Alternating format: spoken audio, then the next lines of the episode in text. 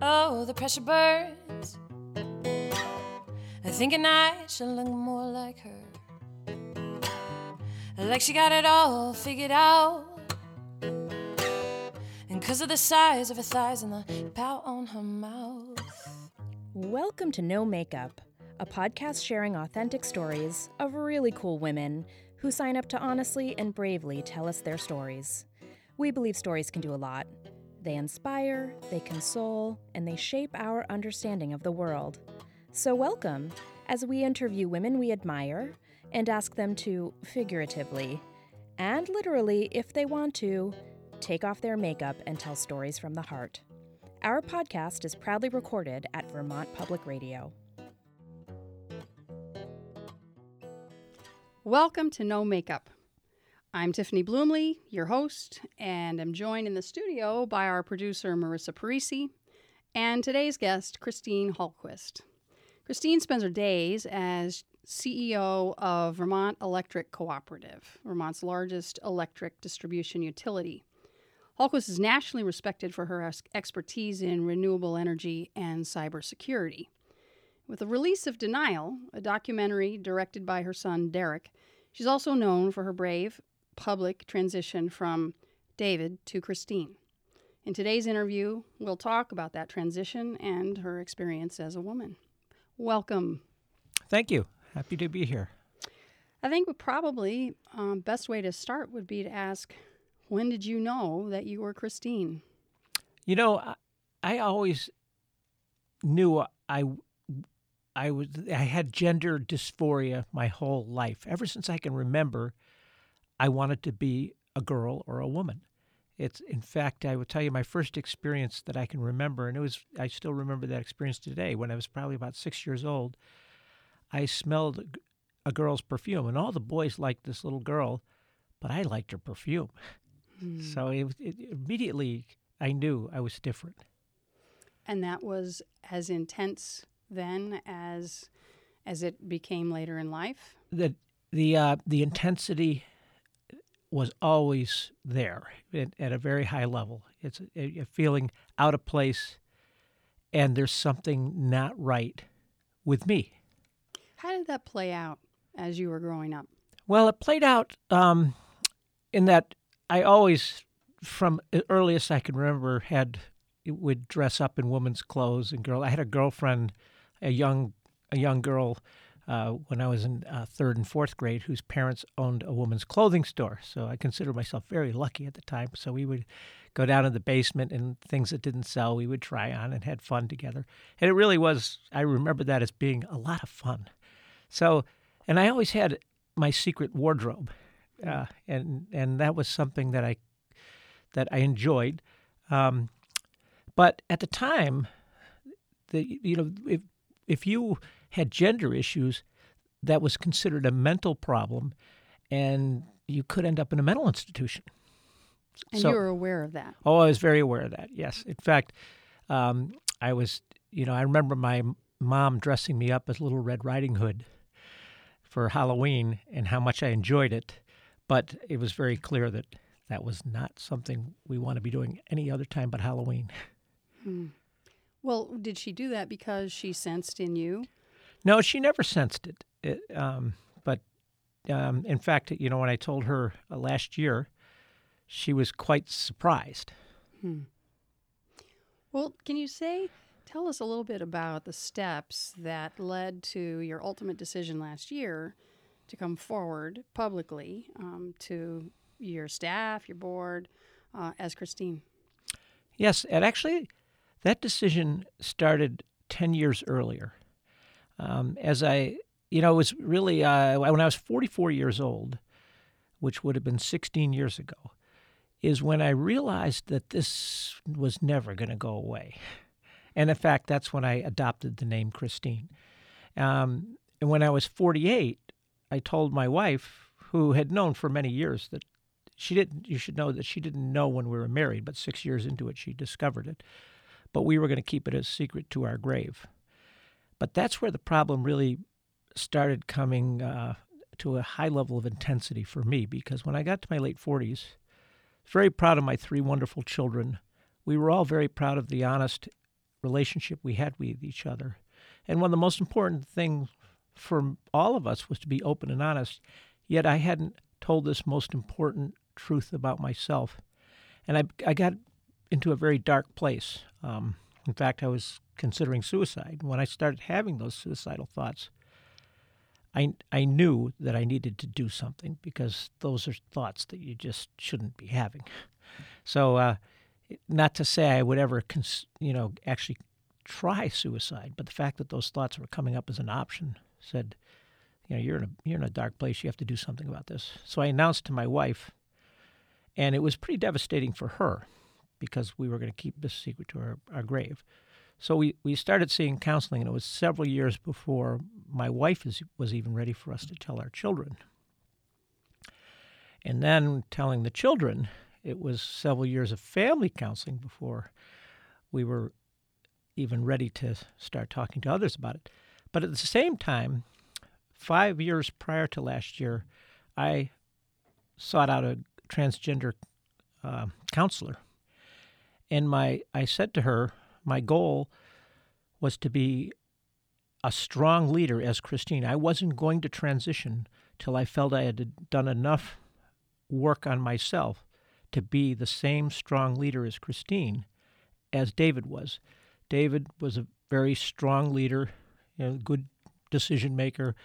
People were proud of David's leadership, but Christine was kryptonite to David. You know, it was I, there was shame. There was all I was carrying all types of shame and guilt. It was really, uh, un, I it was unthinkable five years ago that, or six years ago, that I could ever be a strong leader as Christine. But through the years of work, it was last year, uh, 2015, when I said, "Wow, I am ready," and and when I transitioned and and and to this moment, I feel very proud, and I feel as a, I feel equally strong as a leader now there are differences, and we can talk about those in a minute. But but well, so how has the last year been? Well, the, the last year, I sh- it's it's been pretty amazing. Um, I will say I'm also a recovering engineer, so sometimes those uh, personal issues and those life issues don't make sense. You can't explain them with science, and that's what really hard hard for me to accept the fact that transitioning would resolve my inner tension. So even when I transitioned in September, I, I said, this it can't be this simple. However, I'm, I'm going to tell you now, yes, it is. Um, and it doesn't make sense. And I, you know, people come up to me and say, I can't make any sense of this. Well, I can't either. But but uh, I will tell you what was miraculous for me is, um, and which, and before, uh, I should tell you when I transitioned, the Pride Festival of Vermont, September 15th last year was the date that I officially announced I was going to transition, but it officially came out publicly, and I transitioned on December 2nd. But prior to that, about a, a month earlier, I had called all of my board members to let them know um, that this was happening, and I that was basically the completion of a long cycle of working with family, close friends, and getting everybody prepared. And it was time to prepare the business community. And when my board members, I'd made the call on a Saturday to all of my board members, and they were incredibly supportive. It was it was amazing. Um, the following night, I slept well for really the first time in my life. I had insomnia my whole life. I thought insomnia was a physiological condition. I thought it was just something I lived with. Actually, I actually found insomnia to be a great thing. I could play piano in the night and do all kinds of the night. But the kids all remember me being up all night, and, but I could never really sleep. And I also always had anxiety, tremendous anxiety. Um, and I had panic attacks, you know, for 18 years straight in my life. I got those settled. But the anxiety and the insomnia went away. I sleep now. It's it's just just being able to sleep is such a gift. What do you think? And that's amazing, um, and I think probably not unusual uh, among stories that people tell about coming out in one way or another. It's like this radio static in, Mm, yeah, that's good. in the Well, background right. that doesn't go away until it does. Uh, I'm I'm wondering, what do you think enabled? Uh, you, there was a process with your family, and it took a lot of years. But what what might have enabled your colleagues and your close friends to embrace Christine? Yeah, that's a great question you're asking because I, I lead an electric utility. It's a very macho business, and I and I joke. I you know, I have a I have a I I have I'm a I believe in God. I'm I'm a very I have a very close relation with God. Always have. And my God, I say, has a twisted sense of humor. It's always funny things happening all the time, and you know why couldn't I be the CEO of like an arts colony? so so Would have been easier. would have been easier. So, uh, so if you look at work, one of the things that I've always done is, uh, and I, and it is truly, I think, the gift of being uh, transgender, is I've always tried to create a work culture which is welcoming to all kinds of ideas, and welcoming to all kinds of differences, and my goal has always been to drive out fear in the workplace because I believe if you have a workplace free of fear and an accepting workplace, you get the greatest number of ideas and the greatest commitment. And we we and I think that as a basis was extremely helpful for people to accept and support me. I also didn't realize, but I can say it now. I I think I I'm pretty well loved by the employees and supported by the board. You know, it's it's it's, a uh, you know I've I've shed a lot of tears of joy because I realize just how supportive the employees and the board have been, um, and I think that we have a wonderful, it's a wonderful workplace. You you you are also active on a lot of national committees, Oh, boards. yeah, the- And I just wondering, so how did those people who don't know you as well as as your colleagues, how have they accepted Christine? Well, I'm going to. It, that was I was sure the national board and the national organization would not accept me. That's one thing that I was absolutely positive of. Um, and and you know, I I talked to some people in the organization prior to prepare them, and they were pretty sure that the organization wasn't going to accept me as well. So and and and it wasn't a surprise because it's very, you know, this organization is. Uh, 75% of the landmass is covered by the National Rural Electric Cooperative Association. So, so that landmass includes states like North Carolina, where there's a large presence, Indiana, the very conservative states. Um, what's amazing to me is is I- is a couple weeks before my official transition to Christine date, which was December second, I got a call. From, I started getting emails from basically the, all the VPs in the organization. I should tell you, the president of the organization was in a coma, so that, you know, I didn't. She was. She's. Uh, unfortunately, she had a brain aneurysm, but. But I did get support from all the high levels of the organization, sending me emails of congratulations and support. And then, about uh, two weeks before my transition date, one of the the the uh, VPs of regulatory affairs said, "Would you come speak for us and represent us on December eighth, which was six days after my transition?" And she called and called me Christine. She picked up the phone and, and said, and at the uh, the National Conference of Legislators in Washington. So uh, it was it was pretty miraculous, and I and I was just elected to be the uh, president of the New England Association of Electric Co-ops. So the whole national organization is supporting me as well, and I find that, as I as I said before, that was not something I ever believed was possible. Well, I mean, we just um, we just learned about corporations pulling out of North Carolina because of the stance that they've taken about public restrooms, um, and we the Democratic uh, Party adopted a platform, and people on national television use the words gay, lesbian, transgender um, individuals. Has the climate? I mean, I guess I'm wondering how much did the climate um, in the United States, where these issues were being openly discussed, uh, affect the way that people reacted, or or do you think it was really the personal, who you were? You know, I I, uh, I will tell you th- three. I, I've developed a, a close relationship with um, the National S- Center for Transgender Equality, and uh, one of the uh, the the things the president said to me, uh, the president of the organization said to me, is that uh, three years ago, I said, "What's the best thing I can do for the transgender community?" And she said, "Be successful." I think that was one of the most wise things I had ever heard. What Uh, did that mean? what what that means is we we need we need good transgender narratives, you know, for people to to to look to because it's easy to find bad narratives in any minority culture or any oppressed culture. So that again talked to the importance of me uh, be, being a strong leader when I transitioned. So I guess what I'm saying is I think it's a combination of the fact that I do have a lot of respect um, prior to the transition. Um, so I think that's important.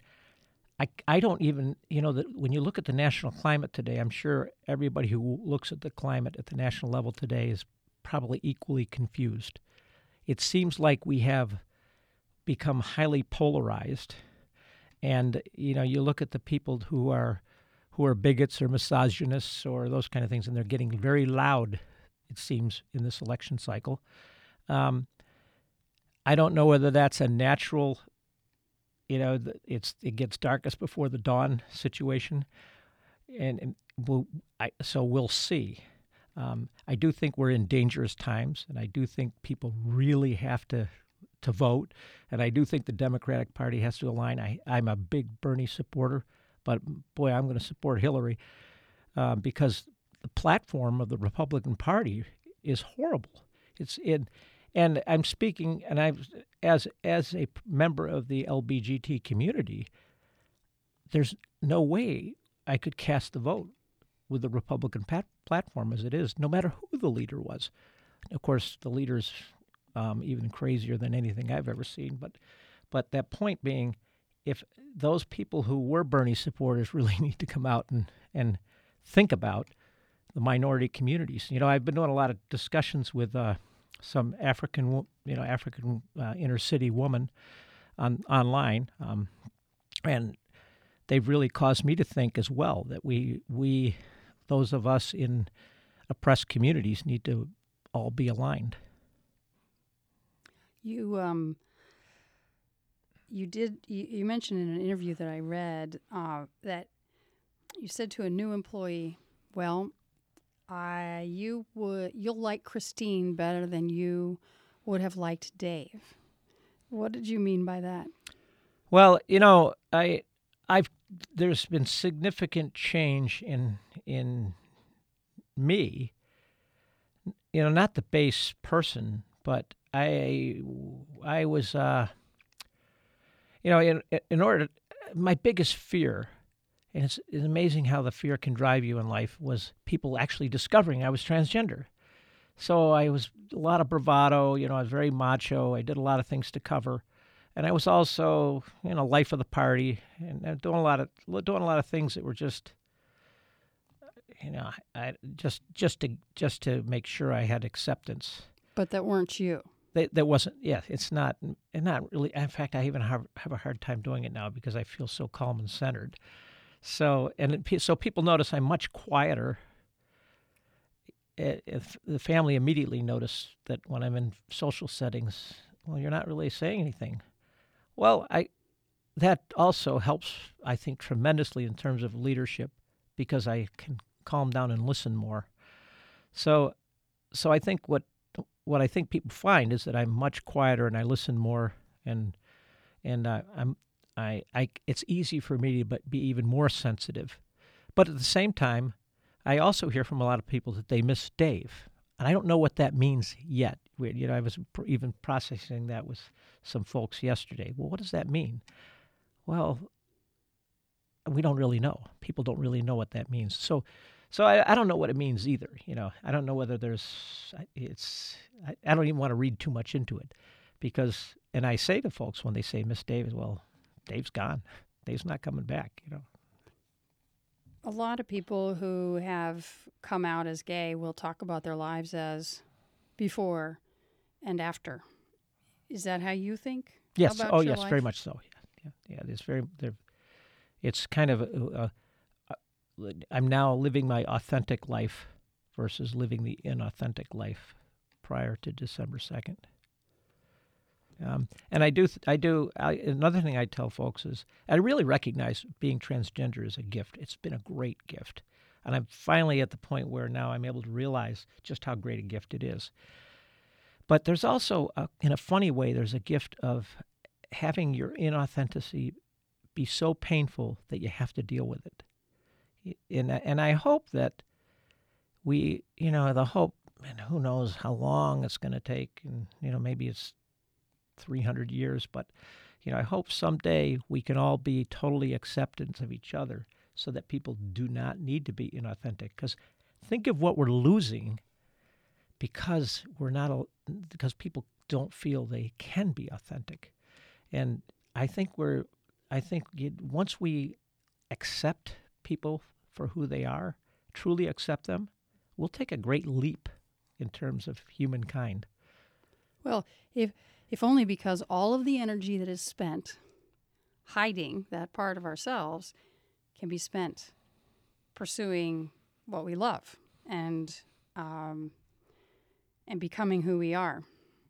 I, I before we ask the last question that we tend to ask our guests, I, I, I you had mentioned in one article that you are now more aware of gender bias oh yes than than you were as David. thank you for asking that question Yeah, because i tell me more about that. Yes, you know, as a white male, I was unaware. You, you, we, I, we, I will tell you, I was running around thinking that, oh, things are fine, everything's balanced, you know, we, and and we see, and we can see certainly see in this election cycle, maybe we're all waking up, but the racism has always been there, the gender bias has always been there.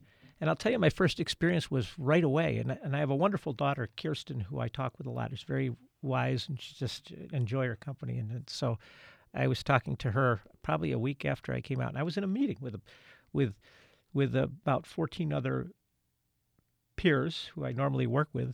And it, it was an all day meeting. And I, and I had an idea. And I raised my hand and I, I said, I, and I wasn't recognized. So I said, I said what it was. And then it's like, oh, that's weird. Nobody noticed me. And then, a, you know, a few hours later, I said something, and it was same thing. Nobody noticed me. And then, in the afternoon, one of the guys said something. Oh, Christine said that this morning. I was like, that was weird. I said to my, now I, I said to my daughter, I said, well, I wonder if that was transphobia. She said, no, that's not transphobia. That's a, being a woman. Welcome to being a woman.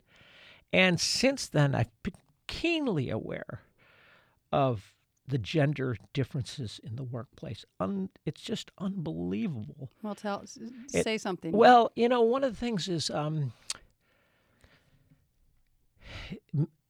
men are highly aggressive, and so much so that you know you you you have a hard time. I have a hard time now getting my thoughts in, but at the same time, I recognize, and this is what some folks have observed about me. I I am less sure of myself today than I was before. I was very sh- assured, and and I knew I was right.